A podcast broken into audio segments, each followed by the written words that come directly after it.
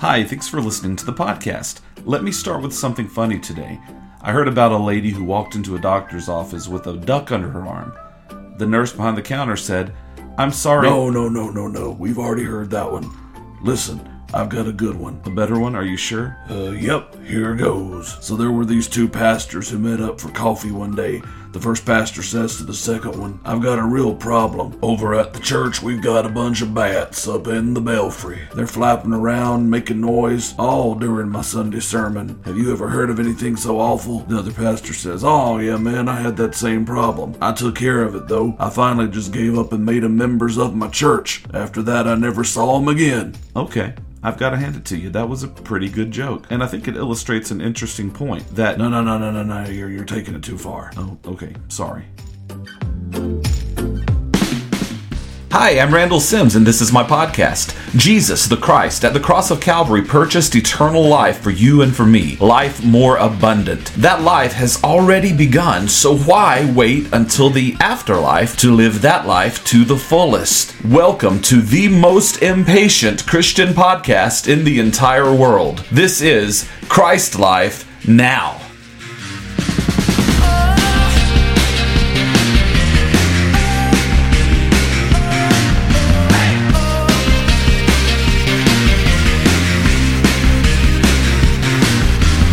Can you imagine a place that is so perfect and so outstanding that you have all the resources that you need? You have all the food, all the health, have all the peace, the prosperity. You're in perfect alignment with the will of God. Doesn't that sound like a good place? Can you imagine that kind of place ever existing? Well, it did one time. It was called the Garden of Eden. And there was no death, there was no suffering, there was no pain, there was no sin. They had many trees with many kinds of fruit to eat of. And they communed with God in the cool of the evening. They, they talked with God and walked with God in the garden. They had all the resources that they needed. And then came sin. The serpent offered Eve a piece of fruit that she was told that she and Adam were told not to eat of. And of course she did. And then she offered it to Adam and he ate of it. And we call that the fall, the fall of paradise. And ever since, we've been trying, in essence, to get back that kind of peace and that kind of provision. The word that I want to talk to you about today is redeemed.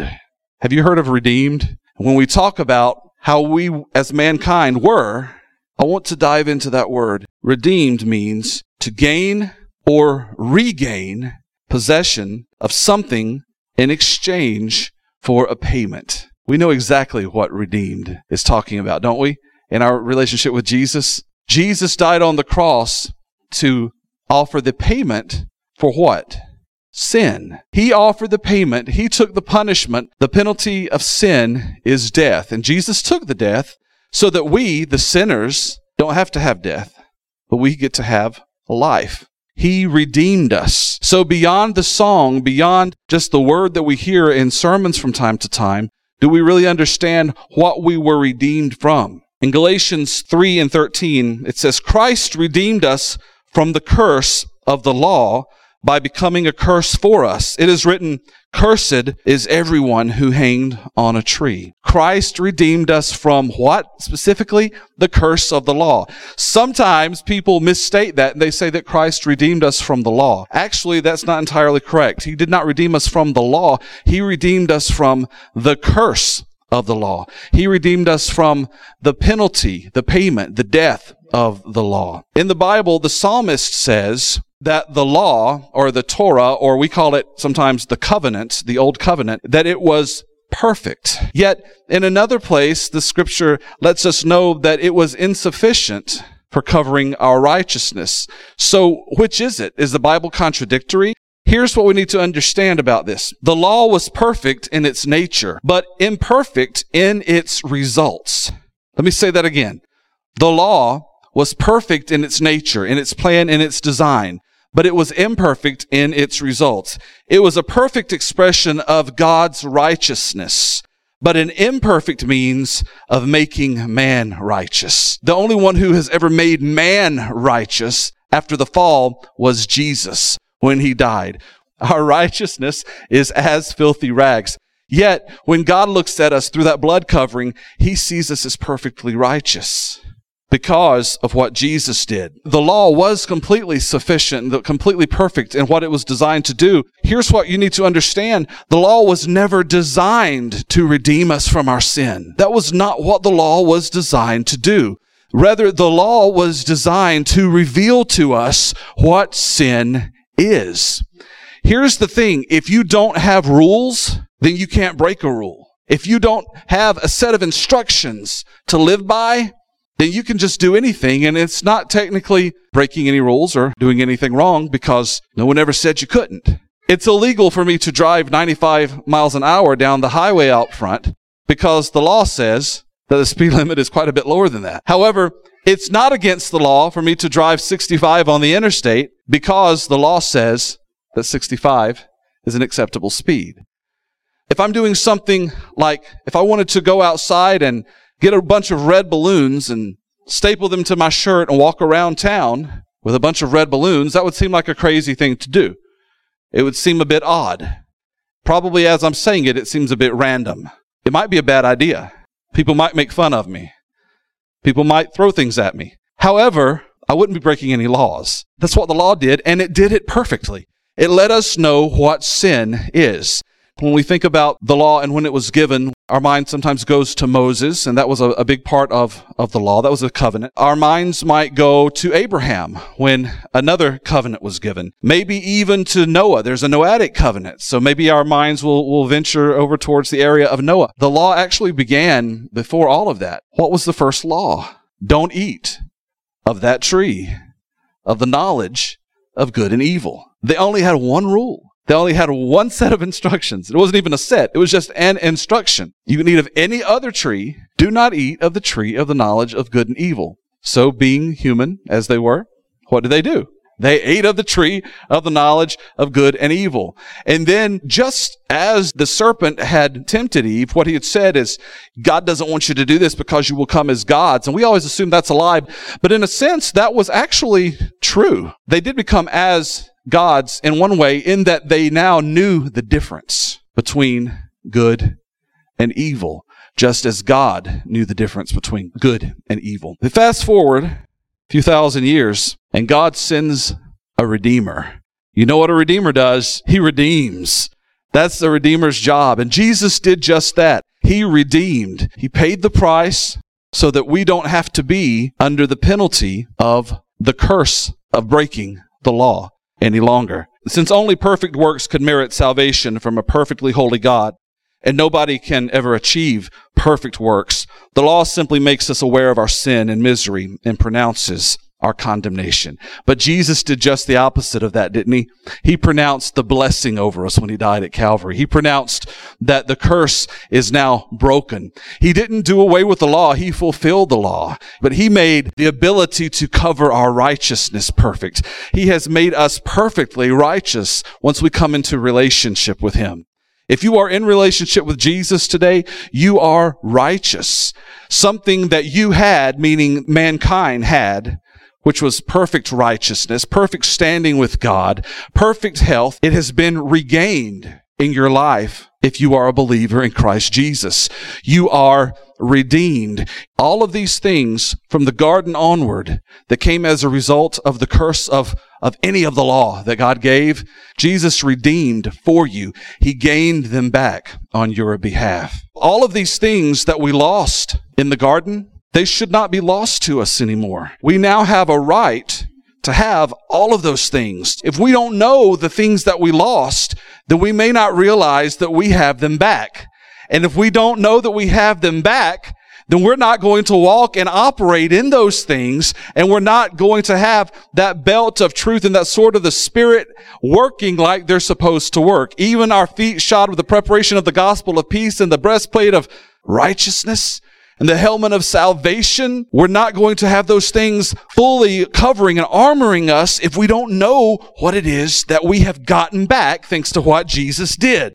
The first thing, of course, that we've already touched on is the loss of righteousness. We lost it because of Adam and Eve. Jesus got it back for us.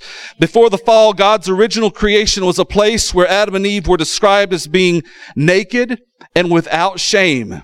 The description of God walking in the garden suggests that there was fellowship between him and Adam. However, it was in the garden that the serpent came to Eve and helped her to ruin all that, her and Adam, of course. The second thing that we lost in the garden that Jesus gave back to us, that he redeemed for us, was the separation from God, or rather, he redeemed us from the loss of a connection with God. Adam was not a sinner when he was created, but he fell from that state of innocence and he fell from the fellowship that he once enjoyed with God. This fall from grace can be seen when Adam and Eve, after hearing the voice of the Lord, were afraid because they were naked. God came looking for them to have presumably one of those cool walks in the evening with them.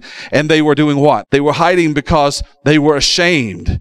Who told you you were naked? No one had to tell them. Suddenly they just knew. Their innocence had been lost. The third thing was a cursed environment. We had a blessed, non-cursed environment, and then the curse when they broke the law, the punishment that was placed on them reveals that man's sin caused the curse against the ground, resulting in the troublesome thorns and thistles and in a change in the way that the natural world works. There was even a change in the way that children would be born. Childbirth would have been so much easier had Eve and Adam never partaken of the fruit. Sometimes we try in our Christian apologetics to figure out the Garden of Eden and how that worked. What would have been had they not fallen? And, you know, maybe the oxygen level was a lot higher because there was a canopy of, of trees covering them. And, and maybe this happened and maybe it was this way. We have a lot of theories and we probably won't ever know until we are able to ask God, you know, face to face. But here's what we need to realize. We can never truly figure that out we can never truly understand why things were different or how they were different because the natural operation of things changed. All that we know, all that we understand, basically physics as we know it, there's nothing to say that it was the same before they sinned. We know that something fundamentally had to be very different at the very core, down on the quantum level of how we exist, because they were going to live without dying forever. And we can't even fathom the idea of our bodies not wearing out ever. There was no sickness, no pain. We can't really even imagine that, can we? I mean, we can maybe imagine it, but we can't really wrap our minds around what that would be like. So as much as we want to try to figure out what the Garden of Eden was like and how things would work and, and how things would work if they had never sinned and we were still living in that, that kind of atmosphere today, we really can't because we have nothing to compare it to. It's like trying to compare an apple to an orange and say this orange is a much better orange than this apple is. Well, it just doesn't make sense because the apple's not trying to be an orange. The fallen world is not going to be able to be compared adequately to a non-fallen world is all I'm trying to say. So we can, we can waste our time trying to figure that out, but it's just not going to happen because the punishment changed the ground. So the, the fourth thing, of course, is physical death and sickness. The fulfillment of God's promise that Adam would die reveals the punishment Adam received for disobeying God's command. Adam was told that he would return to the dust from which he was taken, a concept that is referenced by so many writers in the Old Testament, of course, all from Job to the psalmist and even Ecclesiastes. Adam disobeyed and physical death came not only to him, but also to all his descendants, starting with Cain killing Abel, of course. It's kind of like AT&T, y'all. God is sending out through that tower of the cross if you'll excuse the metaphor. He is sending out all five bars. Jesus didn't do a partial job. Jesus didn't send out a, a partial signal, a partial restoration. He sent out all five bars. So as believers, we're no longer required to be sick and to have death. We're no longer required not to have the sufficiency of, of the garden, but we still do to varying degrees. We take victory over sickness and death, and sometimes we see the sick healed, and sometimes we don't. Let me tell you the thing that's going on there is not that all the signals, all the bars aren't coming out from Calvary.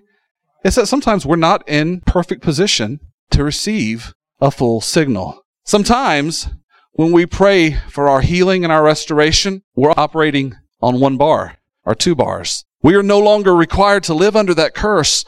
Do you know that an upgrade is coming? An upgrade in the signal is coming and Jesus is coming back and the signal the trumpet is going to sound and our bodies are going to be resurrected and we're going to be glorified and there will be no more sickness. There will be no more pain. The scripture says that he will wipe away every tear. Isn't that awesome? In the time to come, there will be no longer any signal shortage. There will be no longer any of our needs that are not met. See, that's the time that is coming. And even though we are freed from it, y'all, sometimes we have those days or those weeks or those months when we feel like we're just not getting any reception, don't we? The signal's still there. When we have those moments, what we need to do is move into an area of better reception. Sometimes it's because we've gotten out into a place where, where we're just too far from where the, where the signal's coming from. We can't get the kind of signal that we need. Amen. But what do we do? We hightail it back to the source. When we can't feel the presence of God like we know He's intended us, when, when the healing and the lack of curse is not operating in our lives, like we know Jesus died for it to operate, we just need to get reconnected. We need to get closer to where that signal's coming from. How do we do that? We need to gird our loins, don't we? Get that whole armor of God. Get the sword of the Spirit out of the closet because you know that it wasn't meant to go in the closet. You know it's not doing you any good in the closet. Pray every day until you hear the Holy Spirit speak. You want to know that that signal's coming through? Pray every day until you hear the Holy Spirit speak. If it takes you five seconds or, or 50 minutes, that's a good way to know, hey, the tower's still there and I'm still able to receive a signal. Amen. Sometimes it's not because we've gone out too far. Sometimes it's because though we are redeemed, we still live in an unredeemed world, don't we? Though we believe in our healing and we receive our healing, those things of this cursed world still buffet us. They still come against us. Though the blood covers us, the blood is not necessarily covering that virus that's coming from somewhere else. So what we have to do is, is have that signal reception strong enough so that when it gets to us, instead of invading us, it just dies. It says, I cannot go any further. I have reached my stopping point. I cannot get into the blood of this individual. If viruses could talk. When the curses come our way, we need to do what with the blood? We need to apply it. We need to plead it. Plead the blood of Jesus. So sometimes it's not that we've strayed too far, that we're, we're out of alignment, but sometimes it's just because there's a natural environment. I can be in the best location in my house to receive my, my signal from AT&T, but there's still going to be a hill right behind my house. It's a natural barrier, part of this cursed earth. And sometimes we can be just as aligned with God. I'm talking, we just had a big Sunday morning. We just came out of revival. We've been memorizing scripture every day. Holy Spirit and the gifts of the Spirit are flowing through us, and a natural environment still interferes. But where there's a hill, we just become climbers, don't we? Where there's a valley, we just head towards the mountain. Amen? And that's what we continue to do. We continue to str- struggle and we continue to strive against all the curse, all the cursed ground, if you will, that buffets us until when? Until we move into the AT&T store, right? In other words, until Jesus comes back and takes us home permanently. Judging by the amount of people who like to stay on their phones while I'm preaching, I know that y'all understand this metaphor if you were, if you were listening today.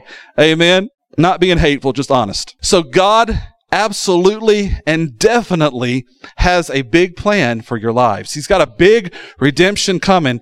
We're listening for the signal every day and it's getting closer and closer and closer. All you have to do is watch the news to know that we're about to be at 100%. That doesn't mean that there aren't going to be some hills and some travels that go on that maybe cause us to feel that, that buffeting of this cursed earth from time to time. But y'all, today we are so much closer than we were yesterday to the return of Jesus Christ. Amen. No longer cursed. Can you put that word redeemed in your arsenal today?